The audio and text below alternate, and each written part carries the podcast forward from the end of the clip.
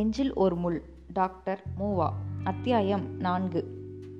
மாலை மூன்று மணிக்கே ஒரு நாள் தாயும் மகளும் ஒரு சினிமா பார்க்க புறப்பட்டு போய்விட்டார்கள். வேலை ஒன்றும் இல்லாத காரணத்தால் நான் சிறிது நேரம் வாழ்நுனி பெட்டியில் அருகே போய் உட்கார்ந்து யாரோ பாடிய பாரதியார் பாட்டுகளை கேட்டுக்கொண்டிருந்தேன் பிறகு தெலுங்கு கீர்த்தனம் ஒன்று தொடங்கவே உடனே அதை நிறுத்திவிட்டு புறப்பட்டு வந்து விட்டேன். வீட்டிற்கு திரும்பிய போது கூடத்தில் ஒரு ஜோதிட நாடகத்தை நடந்து கொண்டு ஜோதிடர் ஒருவர் ஏதோதோ சொல்லிக் கொண்டிருக்க அம்மாவும் அப்பாவும் எதிரில் உட்கார்ந்து கேட்டுக்கொண்டிருந்தார்கள் சூரியன் பார்க்கிறான் அங்காரகன் இப்படி இருக்கிறான் குடு அப்படி இருக்கிறான் என்று ஜோதிடர் ஜாதக குறிப்பை பார்த்து பலனும் சொல்லி சொல்லி கடைசியில் அடுத்த ஆவணியில் முகூர்த்தம் கூடிவிடப் போகிறது என்றார். அவற்றையெல்லாம் கேட்கவே எனக்கு வெறுப்பாக இருந்தது. கட்டிலில் படித்தபடியே கண்ணை மூடிக்கொண்டிருந்தேன் எத்தனையோ ஜோதிடர்கள் இப்படி சொல்லி சொல்லியும் ஒன்றும் ஆகவில்லையே. என்னை பற்றி இவர்கள் ஏன் இப்படி கவலைப்பட வேண்டும் என்று வருத்தத்தோடு எண்ணிக்கொண்டிருந்தேன். பிள்ளை எந்த திசையிலிருந்து வரும் என்றார் அம்மா. தென்மேற்கே இருந்து வரும் என்றார் ஜோதிடர். அப்படியானால் அதுதான்க என்று மகிழ்ச்சியோடு அம்மா கூறியது கேட்டேன். பொறு பொறு சும்மா கேட்டுக்கொண்டிரு என்றார் அப்பா. இல்லைங்க இந்த முகூர்த்தம் தவறாது. பாருங்கள் எல்லா கிரகமும் ஒத்து வருது. இதற்கு முன் இவ்வளவு இருந்ததில்லை என்றார் ஜோதிடர். எப்போது ஜோதிடர் எழுந்து போவார் என்று இருந்தேன். காணிக்கையுடன் அவர் நகர்ந்த பிறகு வெளியே எழுந்து வந்தேன். ஏன்பா இந்த கவலை உங்களுக்கு? ஜோதிடர் ஜோதிடர் என்று எத்தனை பேரை பார்த்திருக்கிறீர்கள்? இன்னும் இந்த நம்பிக்கை போகவில்லையா? என்றேன். நான் என்னமோ செய்யட்டும். உங்கள் அம்மா என்னை விடவில்லையே. மூன்றாம் வீட்டு பெண்ணுக்கு திருமணம் ஏற்பாடு ஆகிவிட்டதாம். அடுத்த வாரம் வெள்ளிக்கிழமையாம். நாள் குறித்து விட்டார்கள். உடனே அம்மா அந்த வீட்டுக்கு போனாள். உங்களுக்கு பார்த்த ஜோதிடர் யார்? என்று அவர்களை கேட்டாள். ஜோதிடருடைய பெயர் ஊர் எல்லாம் கேட்டு தெரிந்து கொண்டு வந்தாள்.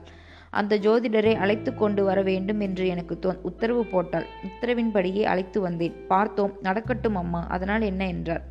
வேடிக்கை இருக்கட்டுங்க நீங்கள் சொல்ல வேண்டியதை சொல்லவில்லையே என்றார் அம்மா. நாளைக்கு வேலூரிலிருந்து உன்னை பார்க்க வருகிறார்கள் அம்மா. நீ காலையிலே தியாகராயருக்கு போய் சொல்லிவிட்டு வந்துவிடு. பத்து பதினோரு மணிக்கு வருவதாக சொல்லி அனுப்பியிருக்கிறார்கள். அதற்கு முன்னமே வீட்டுக்கு வந்துவிடு. இல்லையானால் போகாமலே நின்றுவிடு. மாலையில் போய் சொல்லிக் கொள்ளலாம் என்றார் அப்பா. அம்மா என்னை பார்த்து பிள்ளைக்கு ரயில்வே வேலையாம். நூற்று நூற்று ஐம்பது ரூபாய் சம்பளம் இன்டர் படித்திருக்கிறானாம். நல்ல பிள்ளை என்று சொல்லுகிறார்கள் என்று ஒரு படத்தை கொண்டு வந்து என் கையில் கொடுத்தாள். படத்தை பார்த்ததும் பார்க்காததுமாய் அங்கே இருந்த மேஜை மேல் வைத்து விட்டேன். நாளைக்கு அவர்கள் வந்து பார்த்துவிட்டு போன பிறகு நீ தியாகராயனருக்கு போகலாம் என்றார் அம்மா. பின்னை இன்டர் தானே படித்திருக்கிறார் என்றேன். அதற்கு என்ன அம்மா? இந்த காலத்தில் நம்மை போன்றவர்கள் அதிகம் படிப்பு படித்தால் பயனில்லை. நீயே பியும் படிக்காமல் இன்டர் மட்டும் படித்ததாக எண்ணிக்கொள் என்று கொள்ள வேண்டும். அவ்வளவுதான். பொறுத்து பார்க்கலாம் அம்மா. சம்பளம் நூற்று நூற்று எண்பது தானே என்றேன். ஆயிரத்தி நூற்று ஐம்பது வரணுமோ? அதற்கு இங்கே என்ன கொட்டி வைத்திருக்கிறது? பொறுத்து பார்க்கணுமாம். பொறுத்தது போதாதோ? என்று வெறுப்புடன் வருத்தத்துடனும் அம்மா உள்ளே போய்விட்டார். அப்பா பேசாமல் சாய்வு நாற்காலியில் சாய்ந்தார். நிலைமையை எல்லாம் நினைத்து நானும் மிகச் சோர்ந்து மனச்சோ சோர்ந்த மனதோடு மேசை அருகே சென்றேன். ஏன் இப்படிப்பட்ட சமுதாயத்தில் பிறந்தோம் என்ற எண்ணம் திரும்ப திரும்ப வந்தது. சிந்தனையையும் அதை விட்டு மாற்ற முடியவில்லை. பேச்சு துணையும் இல்லை. வேறு பொழுதுபோக்கும் இல்லை. மிக துன்பமாக இருந்தது. பழகிய பெண்களில் யார் வீட்டிற்காவது போகலாம் என்றால் நெருங்கி பழகிய சிலர் திருமணமாகி கணவர் வீட்டுக்கு போய்விட்டார்கள். சிலர் தம் தம் தொழில் நிலையங்களுக்கு போயிருப்பார்கள். சிலருடைய இருப்பிடமோ எனக்கே தெரியாமல் பழக்கம் போய்விட்டது.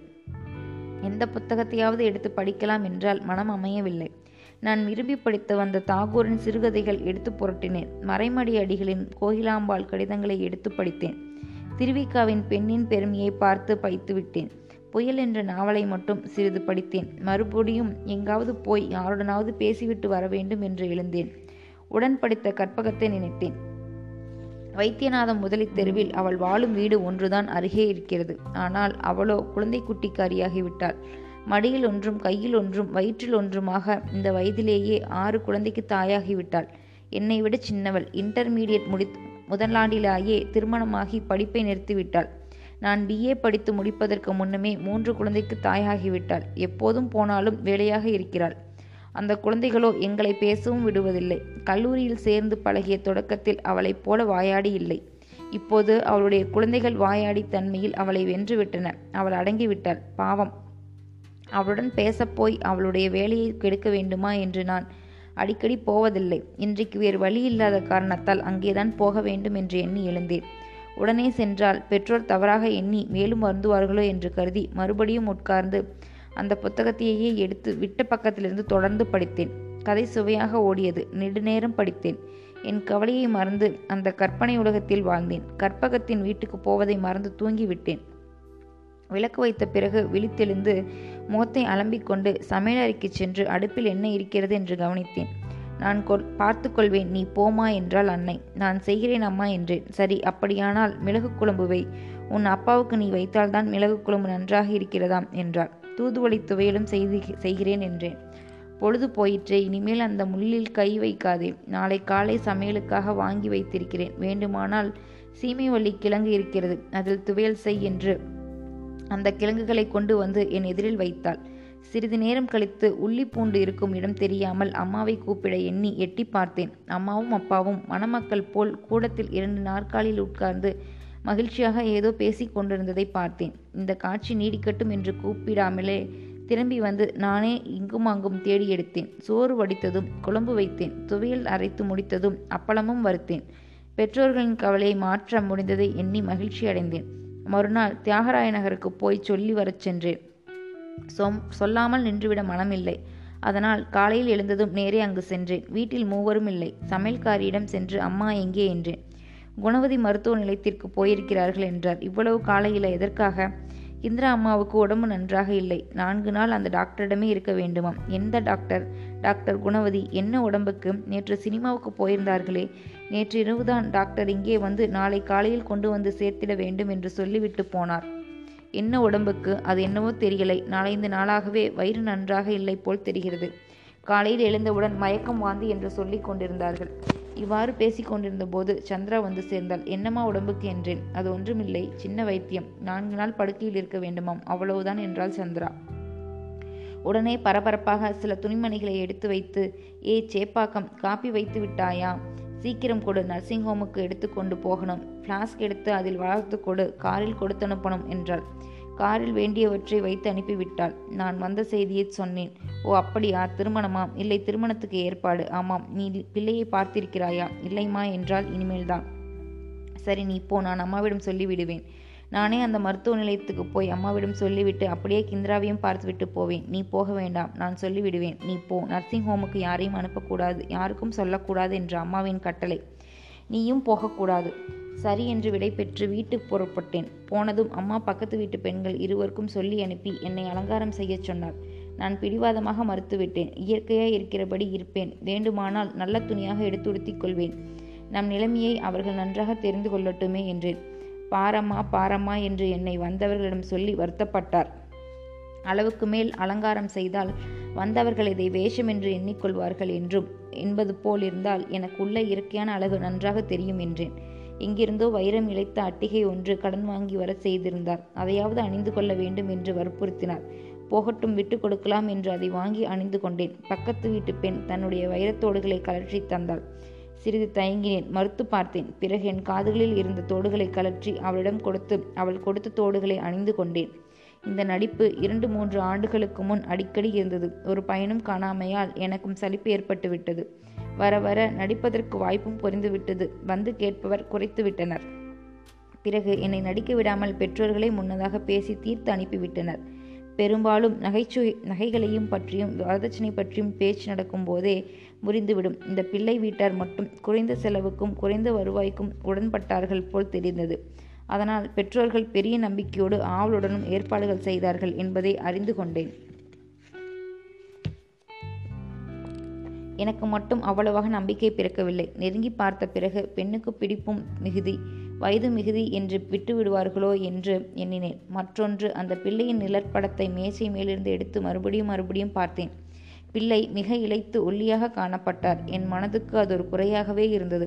நானே நல்ல கட்டான உடல் வளர்ச்சி பெற்றிருந்தேன். நேரில் என்னை பார்த்தால் விட்டு விடுவார்கள் என்று எண்ணினேன். மாலை நெருங்க நெருங்க என் மனம் அடிக்கடி பலராமனை நினைத்தது. அவனுடைய காதல் பேச்சுக்களின் மயங்கி ஆசைப்பட்டு கலங்கிய நாள்கள் பச்சென்று நினைவுக்கு வந்தன. இவ்வளவு பொய்யும் போலியுமான காதலை பற்றி கலைஞர்களும் புலவர்களும் ஏன் அளவு கடந்து புனைந்திருக்கிறார்களோ? அவற்றை நம்பி என்னை போல் இளம்பெண்கள் வாழ்வில் ஏமாறுகிறார்களே என்று எண்ணியவாறே கலங்கினேன். எதிர்பார்த்ததற்கு மாறாக நடந்தது. பிள்ளை வீட்டார் மகிழ்ச்சியாகவே பேசினார்கள். என்னை உட்கார வைத்து பார்த்தார்கள் நடக்க வைத்து பார்த்தார்கள். அது எனக்கு புதுமையாகவும் இருந்தது. ஒரு வீட்டில் கால் ஊனமான பெண் இருந்தாலாம் ஆனால் முகம் மிக கலையாக இருந்ததாம். அவளை உட்கார வைத்தே காட்டி ஏமாற்றி விட்டார்களாம். மணப்பந்தலில் காலை பற்றி உண்மையை பிள்ளை வீட்டார் கண்டுபிடிக்க முடிந்ததாம். இந்த காரணத்தை அவர்கள் சொன்னபோது நான் என்னை மீறி சிரித்து விட்டேன். நொண்டி அல்ல என்று இவர்களுக்கு என்னை பற்றி நிறுவ வேண்டி வந்ததே என்று சிரித்தேன். இசை தெரியுமா என்று கேட்டார்கள். பாடத் தெரியாது என்றேன். அதை பற்றி கவலை இல்லை என்றார்கள். வயது என்ன என்றார்கள்? நான் சொல்வதற்கு முன்னமே அப்பா இருபத்தி நான்கு என்றார். பிறந்த தேதி நினைவில் இருக்கிறதா என்று கேட்டார்கள். பள்ளிக்கூடத்தில் கொடுத்த பிறந்த தேதி ஏறக்குறை இருக்கும். அது உண்மையான தேதி அல்லவாம் என்றார். ஒரு பெரிய பொய் சொல்லி அப்பா சொன்ன பொய்யை காப்பாற்றி விட்டேன். ஜாதக குறிப்பு இருந்தால் பார்க்கலாம் என்றார்கள். அது இல்லையே அந்த காலத்தில் பெண் குழந்தைக்கு தேவையில்லை என்று எழுதி வைக்காமல் விட்டுவிட்டேன் என்றார் அப்பா. பிள்ளைக்கு வயது என்ன என்று அம்மா கேட்டார். இருபத்தைந்து வயது முடியப் போகிறது. ஜாதகம் இருக்கிறது. வேண்டுமானால் கொடுக்கிறோம் என்றார்கள். பெண் ஜாதகம் இல்லாமல் எப்படி பார்க்க முடியும் என்று அப்பா தன் பொய்யை உறுதிப்படுத்தி கூறினார். சரி போய் எழுதுகிறோம். நீங்களும் எழுதுங்கள். அடுத்த மாதத்திலே திருமணத்திற்கு ஏற்பாடு செய்யலாம் என்று எண்ணி இருக்கிறோம் இப்போது பெண் போட்டு கொண்டிருக்கிற இவ்வளவு நகை போட்டு திருமணமும் நீங்களே செய்து வைத்தால் போதும். வேறு எதுவும் நீ நாங்கள் கேட்கவில்லை என்று விடை பெற்றார்கள். கடன் வாங்கிய வைர அட்டிகையும் வைரத்தோடும் சொந்தமானவை என்று எண்ணிக்கொண்டே அவர்கள் மகிழ்ச்சி அடைந்ததை குறித்து பக்கத்து வீட்டு பெண்ணிடம் சொல்லிச் சிரித்தேன். ஆனால் அதுதான் என் பெற்றோருக்கு கவலை உண்டாக்கி வருந்தியது என்பதை பிறகு தெரிந்து கொண்டேன். அவர்களின் கவலையை உணர்ந்ததும் என் மனம் பலராமனின் காதலை நினைத்து வருந்தியது. வெறுத்து ஒதுக்கினாலும் அந்த நினைவே மீண்டும் மீண்டும் வந்து வருத்தியது. அன்று மாலை தியாகராய நகருக்கு போகாமல் நின்று விட்டேன். மறுநாள் காலையில் போனேன். விஜயாவும் சந்திராவும் புதியவர் ஒருவரும் இருந்தார்கள். கிந்திராவின் உடம்பு பற்றி கேட்டேன். நன்றாக இருக்கிறது. இன்னும் மூன்று நாள் படுக்கையிலேயே இருக்க வேண்டும். அவ்வளவுதான். வேறொன்றும் இல்லை என்றார். விஜயா அந்த புதியவர் மட்டும் என்னை உற்று உற்று பார்த்தார். அடிக்கடி அவருடைய கண்கள் என் பக்கமே இருந்து வந்ததை கவனித்து விரைவில் அங்கிருந்து என் இடத்திற்கு சென்றேன். அங்கே மேஜை மேல் சமயத்திற்கு திரும்புதல் என்ற அந்த புத்தகம் இருந்ததை கண்டேன். எடுத்து புரட்டி பார்த்தேன். சில இடங்கள் கோடிடப்பட்டு இருந்தன அவற்றை மட்டும் புரட்டி பார்த்தேன். அப்போது அங்கே வந்த சந்திரா நான் அந்த புத்தகத்தை படிப்பதை பார்த்து நீ படிக்கப் போகிறாயா? இதற்குள் இவ்வளவு பக்கம் படிக்கிறாயா? என்றாள். இல்லை சும்மா பார்க்கிறேன். கோடிட்ட பகுதிகளை மட்டும் படிக்கிறேன் என்றேன். நான் கோடிடவில்லை. கிந்திராவோ வேறு யாரோ போட்ட கோடுகள். அம்மா வற்புறுத்தி படிக்க கொடுத்தார்கள். அதனால் படித்தேன் என்றாள். நல்ல புத்தகமா? என்றேன். நல்ல பகுதிகளும் உண்டு. கருத்து வேறுபாடுகளும் உண்டு என்றாள். அப்போது எதிர்பாராமல் எதை பற்றி சந்திரா என்று கேட்டுக்கொண்டே அந்த புதியவர் எங்கள் எதிரே வந்து நாற்காலியில் உட்கார்ந்தார். இதோ இந்த புத்தகத்தை பற்றி என்றாள் சந்திரா. எதை பற்றிய புத்தகம்? நன்றாக இருக்கிறதா? என்ன கருத்துக்கள் என்று சந்திராவை கேட்டபடியே என்னை பார்த்தார். சந்திரா புத்தகத்தின் கருத்துக்கள் சிலவற்றை எடுத்துரைத்தாள். எந்நேரமும் அகமும் நோக்கமாக உள்ளவர்கள் தம்மை பற்றியே எந்நேரமும் சிந்தித்து சிந்தித்து வாழ்க்கையை கெடுத்துக் கொள்கிறார்களாம். பண்படுவதில்லையாம் புறமுக நோக்கம் மிகுந்தவர்கள் பிறருடைய நட்பு பெற்று பிறருக்கு உதவி செய்பவர்களாய் விளங்கி அதன் வாயிலாக தம் வாழ்க்கைக்கே நன்மை தேடிக்கொள்கிறார்களாம். கோவிலுக்கு போவது முதலியவற்றால் பலரோடு பழகும் பழக்கம் இப்படி புறநோக்கத்தை வளர்க்கிறதாம். நட்பை பெருகுகிறதாம். அதனால் இளைஞர்களுக்கு விரைவில் திருமணம் முதலியவை நடந்து வாழ்க்கையை செம்மைப்படுத்துகிறதாம். மற்றவர்கள் வாழ்க்கை கலங்கி துன்பப்படுகிறார்களாம் என்றார் இந்த கருத்துக்களை நான் கேட்டறிந்தேன். ஆனால் அந்த புதியவர் அவற்றில் கருத்து செலுத்தாமல் என்னை அடிக்கடி பார்ப்பதிலேயே கருத்தாக இருந்தார். அவருடைய பார்வையால் என் மனமும் கலங்கி முழுவதும் கேட்டுணர முடியாமல் போயிற்று. அந்த இடத்தை விட்டு எழுந்து போகவும் முடியாமல் வேறு பக்கமாக திரும்பவும் முடியாமல் இடர்பட்டேன். சந்திரா எழுந்து போக முயன்றாள். அவர் விடவில்லை. அவர் ஆற அமர உட்கார்ந்தபடியே ஏன் சந்திரா? கிந்திரா சந்திரகேதன் சந்த் சாந்தனிகேதனுக்கு போய் இசையும் இன்னும் என்னென்னவோ கலைகளும் கற்றுக்கொண்டு வந்தாளே. நீயும் ஏன் அதுபோல் அங்கே போய் கற்று வரக்கூடாது என்றாள். பார்க்கலாம் பிறகு என்று அடி வைத்து எடுந்தாள் இரு சந்திரா போகலாம். கிந்திரா அங்கே போயிருந்தபோது கோபால் என்று ஒரு நண்பன் கிடைத்தானே. அவன் எங்கே இருக்கிறான்? கல்கத்தாவிலவே இருக்கிறான். என்ன செய்கிறான்?